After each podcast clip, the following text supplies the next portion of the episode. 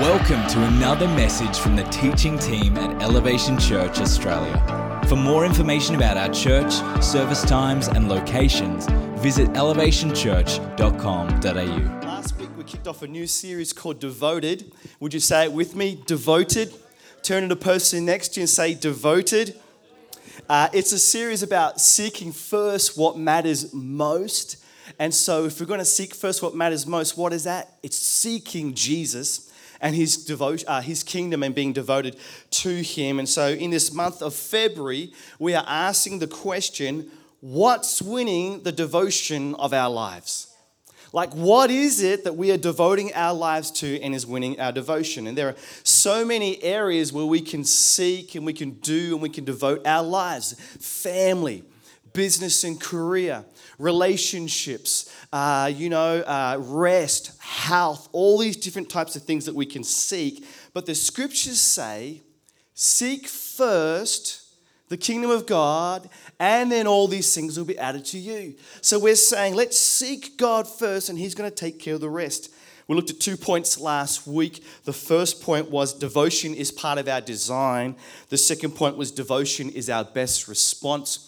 If you missed that message, you want to know what those points are about, you're going to have to jump onto our podcast, go to our YouTube channel. In fact, I'm just going to give a plug today for some of our socials.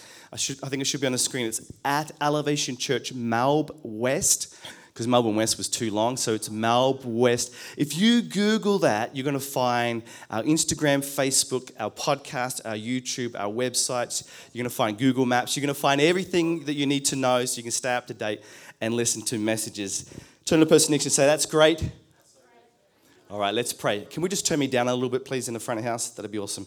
Lord Jesus, this morning we just thank you today that uh, you are here. Your presence is with us. We haven't come to play church or to do church, we've come to encounter Jesus Christ. So I pray already in our worship, we've met you and we've experienced your presence. I pray as we delve into scripture, we see you again and that you would speak to us, God. Uh, we are here to hear from you, not from man or women, but to hear from the Almighty God. And so we thank you for that. And the church said, Amen. Turn with me in your Bibles this morning. We're going to look at a parable called the Parable of the Pearl, Matthew 13. This is one of the shortest uh, parables that Jesus ever shared with. And I don't know about, about you, but for myself, I've always found that stories are a great way to learn something. I've always found that I learn by seeing or hearing a story than I, than I learn better than necessarily a teaching or some of those things. And so, Jesus knew this. I mean, he created us, so he knows that. So, what he often did was he taught through parables.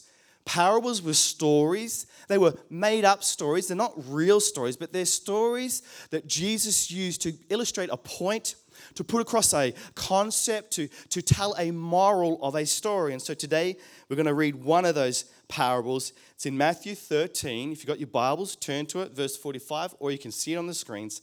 Let's read it. Again, the kingdom of heaven is like a merchant looking for fine pearls. When he found one of great value, he went away, sold everything he had, and brought it.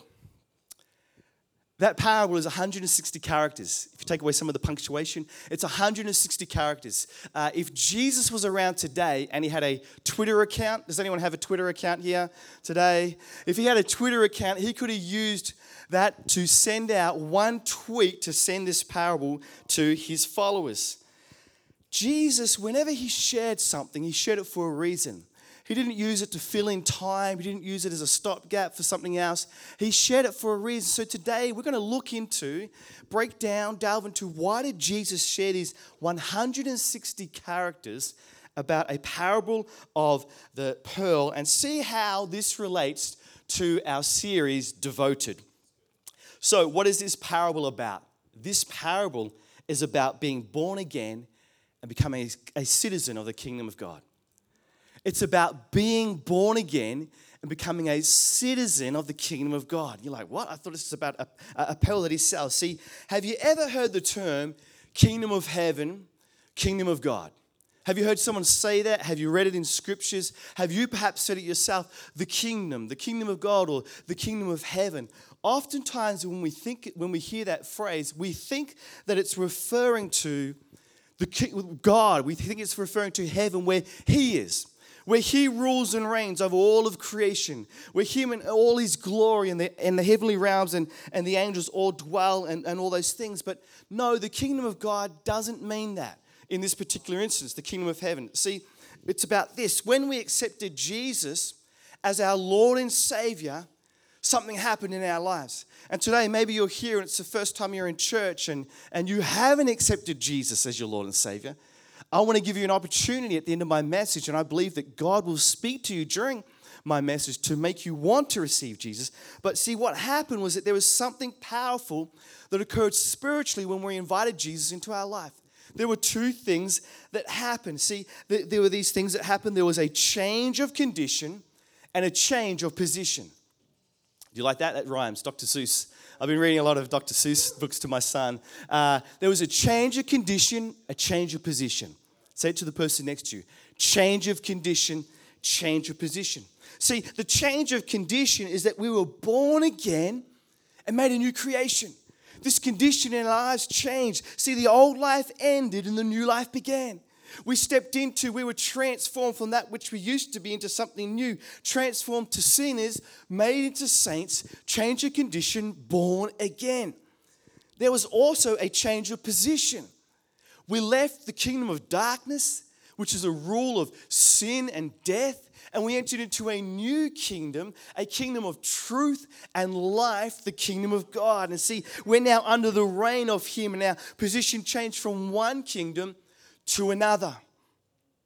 This is what the Apostle John says about what Jesus has done for us, talking about the kingdom of heaven. He says this in Revelations 1 5. To him who loves us and made us free from our sins and by, by his blood and has made us to be a kingdom and priests to serve his God and Father. To him be glory and power forever and ever.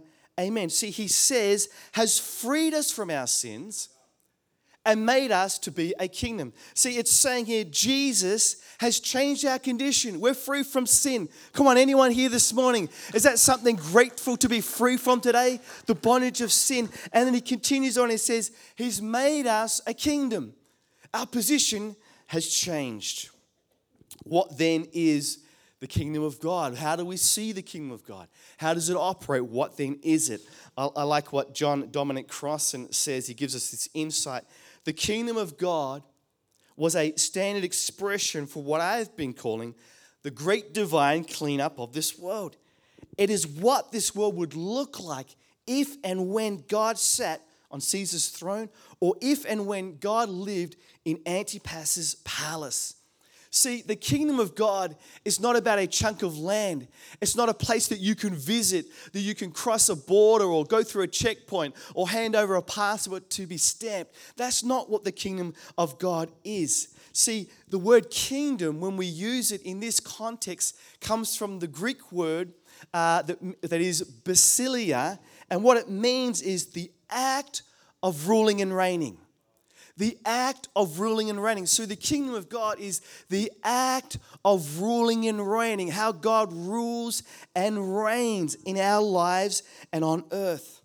For the longest time, this world has been under the oppressive thumb of sin and corruption and powers of evil. And we have been in a place where the world was under the dominion of principalities and powers and, and demonic forces which outworked through, you know, kings and governments and empires through corrupt, greedy, violent men and women, and, and in ways that they would destroy, oppress, and are unjust. But a new ruler has arrived. A new king has ascended. A new kingdom has come, and his name is Jesus, and he's ushered in a new kingdom. See, under this new rule, there's new life. There's new, we are born again. We are a new creation. There's a new way of being human. There's a new way to operate. See, it's a kingdom that rejects violence and suffering and embraces joy and peace and hope and blessing. It's a kingdom that has the principles that are so countercultural. Love your neighbor, turn the other cheek, uh, go the second mile, bless those who curse you, be generous.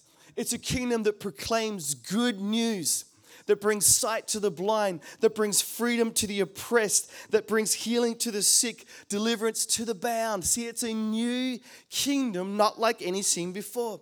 It doesn't seek revenge. It offers radical forgiveness. It's not about greed and self accumulation, it's about radical generosity. It moves past self centeredness and operates out of loving self uh, sacrifice. This is the new kingdom that Jesus has brought to this earth. It's a kingdom not found in any throne room of any parliament house or throne of any empire. It's a kingdom established in the throne of one place that no government, no person, no man could ever sit upon or enter into. It's a kingdom that is born and placed into the throne of our hearts. The throne of our hearts See, the heart is the one place where someone can never ever go. It's the one place where no matter if you are under an oppressive ruler, they, they can never get to the heart truly. So God doesn't come to a place, He comes to our heart. And this is why the scriptures say the following in Romans 10 9 if you confess with your mouth that Jesus is Lord and believe in your heart Believe in your heart, not with your mind. Believe in your heart then that God raised him from the dead. You will be saved. You will be saved. Salvation is saying, Jesus, I'm bringing my heart, I'm bringing uh, my life under your rule. I'm no longer about uh, building my own kingdom according to my own plans. I'm now about building your kingdom and about your plans. My heart is about your kingdom, God. Back to our parable, Jesus says, You know what the kingdom is like? It's like a pearl.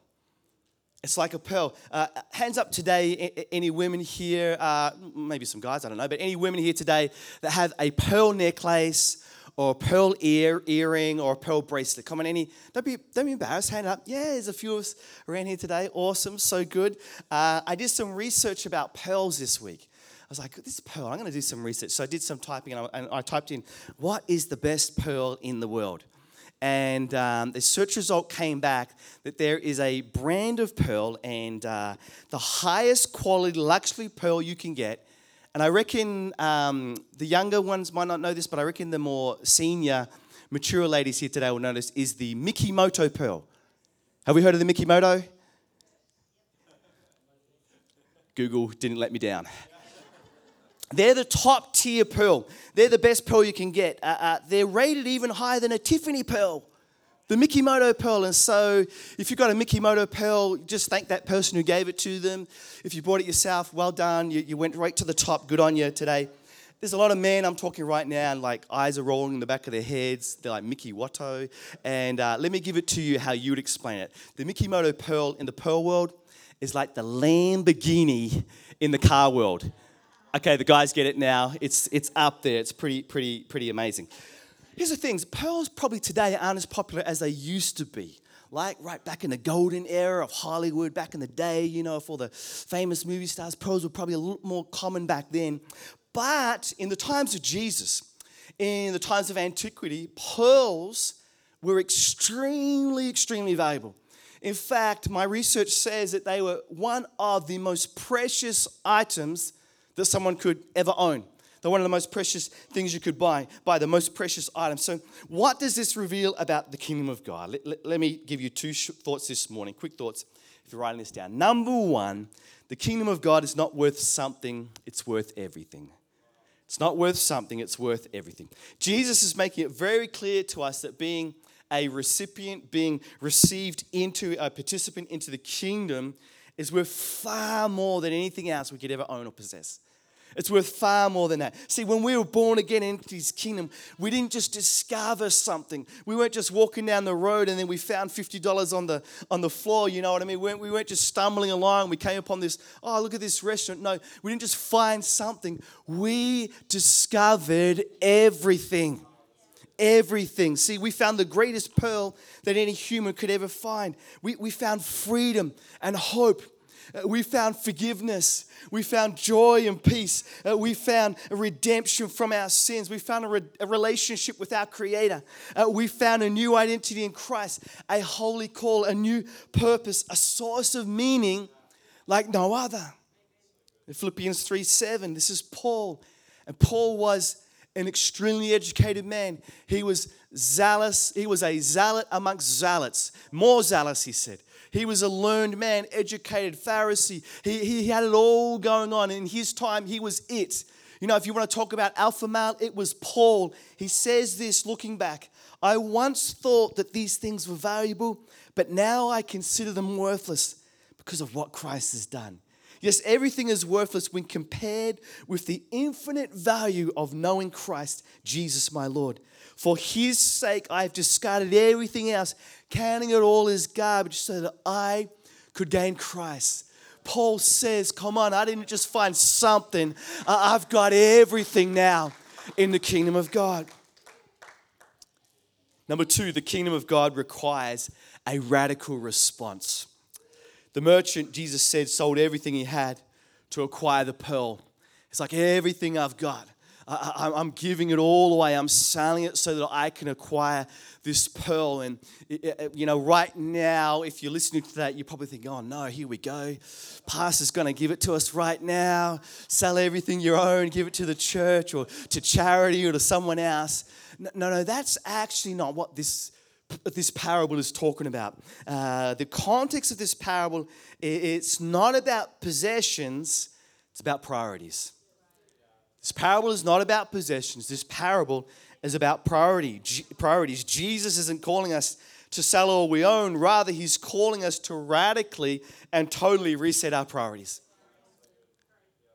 Hey, let's be generous. Yeah, maybe there's some things in our lives we can get rid of and give to other people. Maybe there's all these things we believe in tithes and offerings in this church and generosity. But he's saying it's not about selling things, it's about radically resetting your priorities. And we talked about it last week. Let's put Jesus at the front of the priorities of our life and all these other things we have to do. And as we do that and we pour and, and, and, and our, our activity and time is poured into Jesus, He'll overflow into every other area of our life. But He's calling us to reset the priorities. Jesus is saying, don't just make my kingdom a priority, make it the priority. Come on, don't just make it one of the priorities in your life. Don't make it in the list. Make it the priority at the top. Make it the most important thing in your life. Make it the top priority of your life. Place it above anything and everything else that would deliberately distract or turn you away from or, or push you or hinder you from pursuing, gaining, and acquiring the kingdom of God.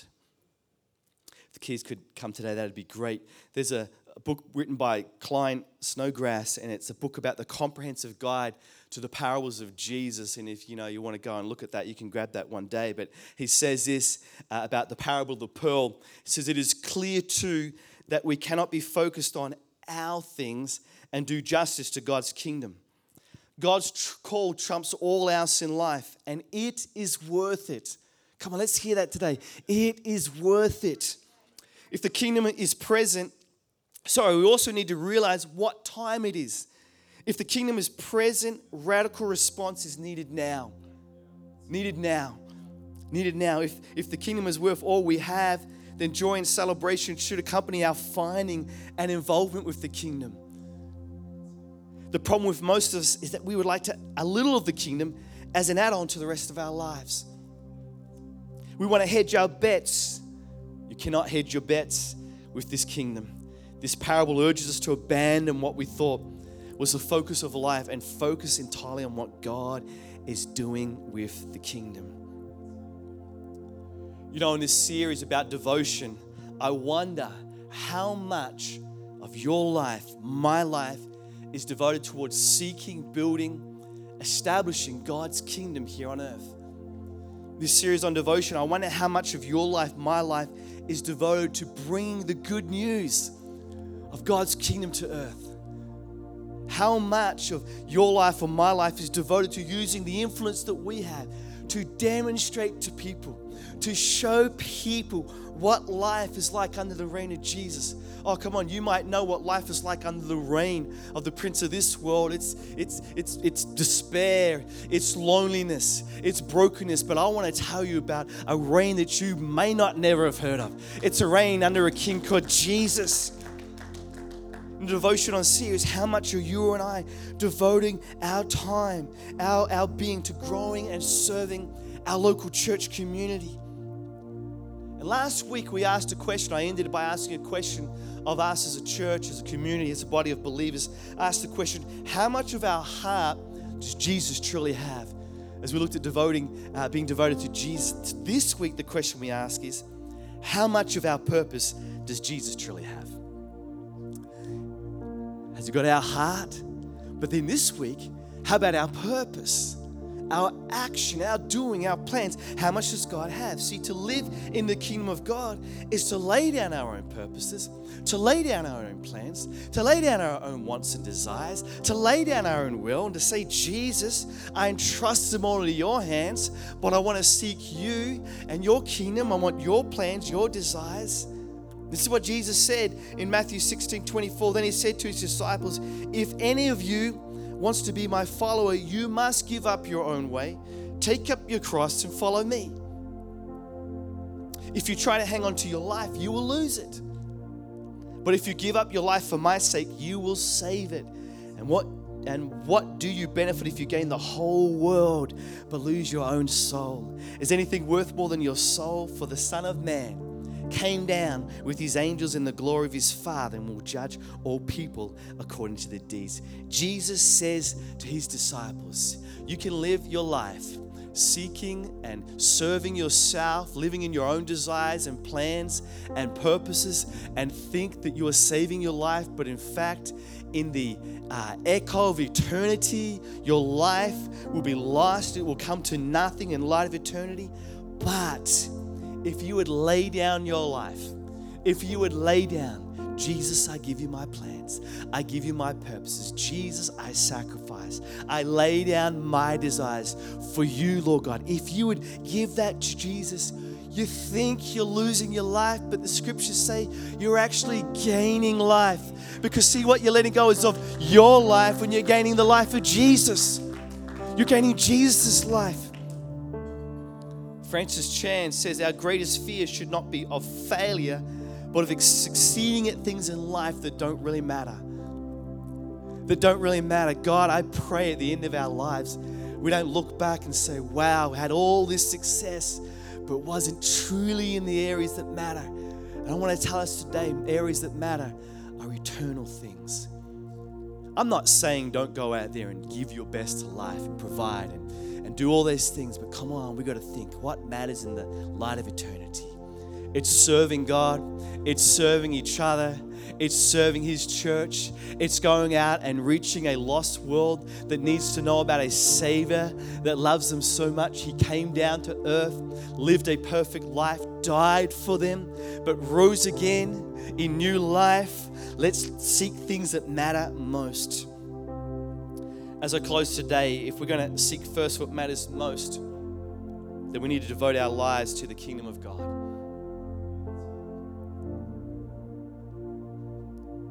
We need to devote our lives to the kingdom of God. And to every person here in this room, if you want to close your eyes, to every person here in this room, to everyone watching on the live stream or listening back on the podcast today, what is God calling you to this year?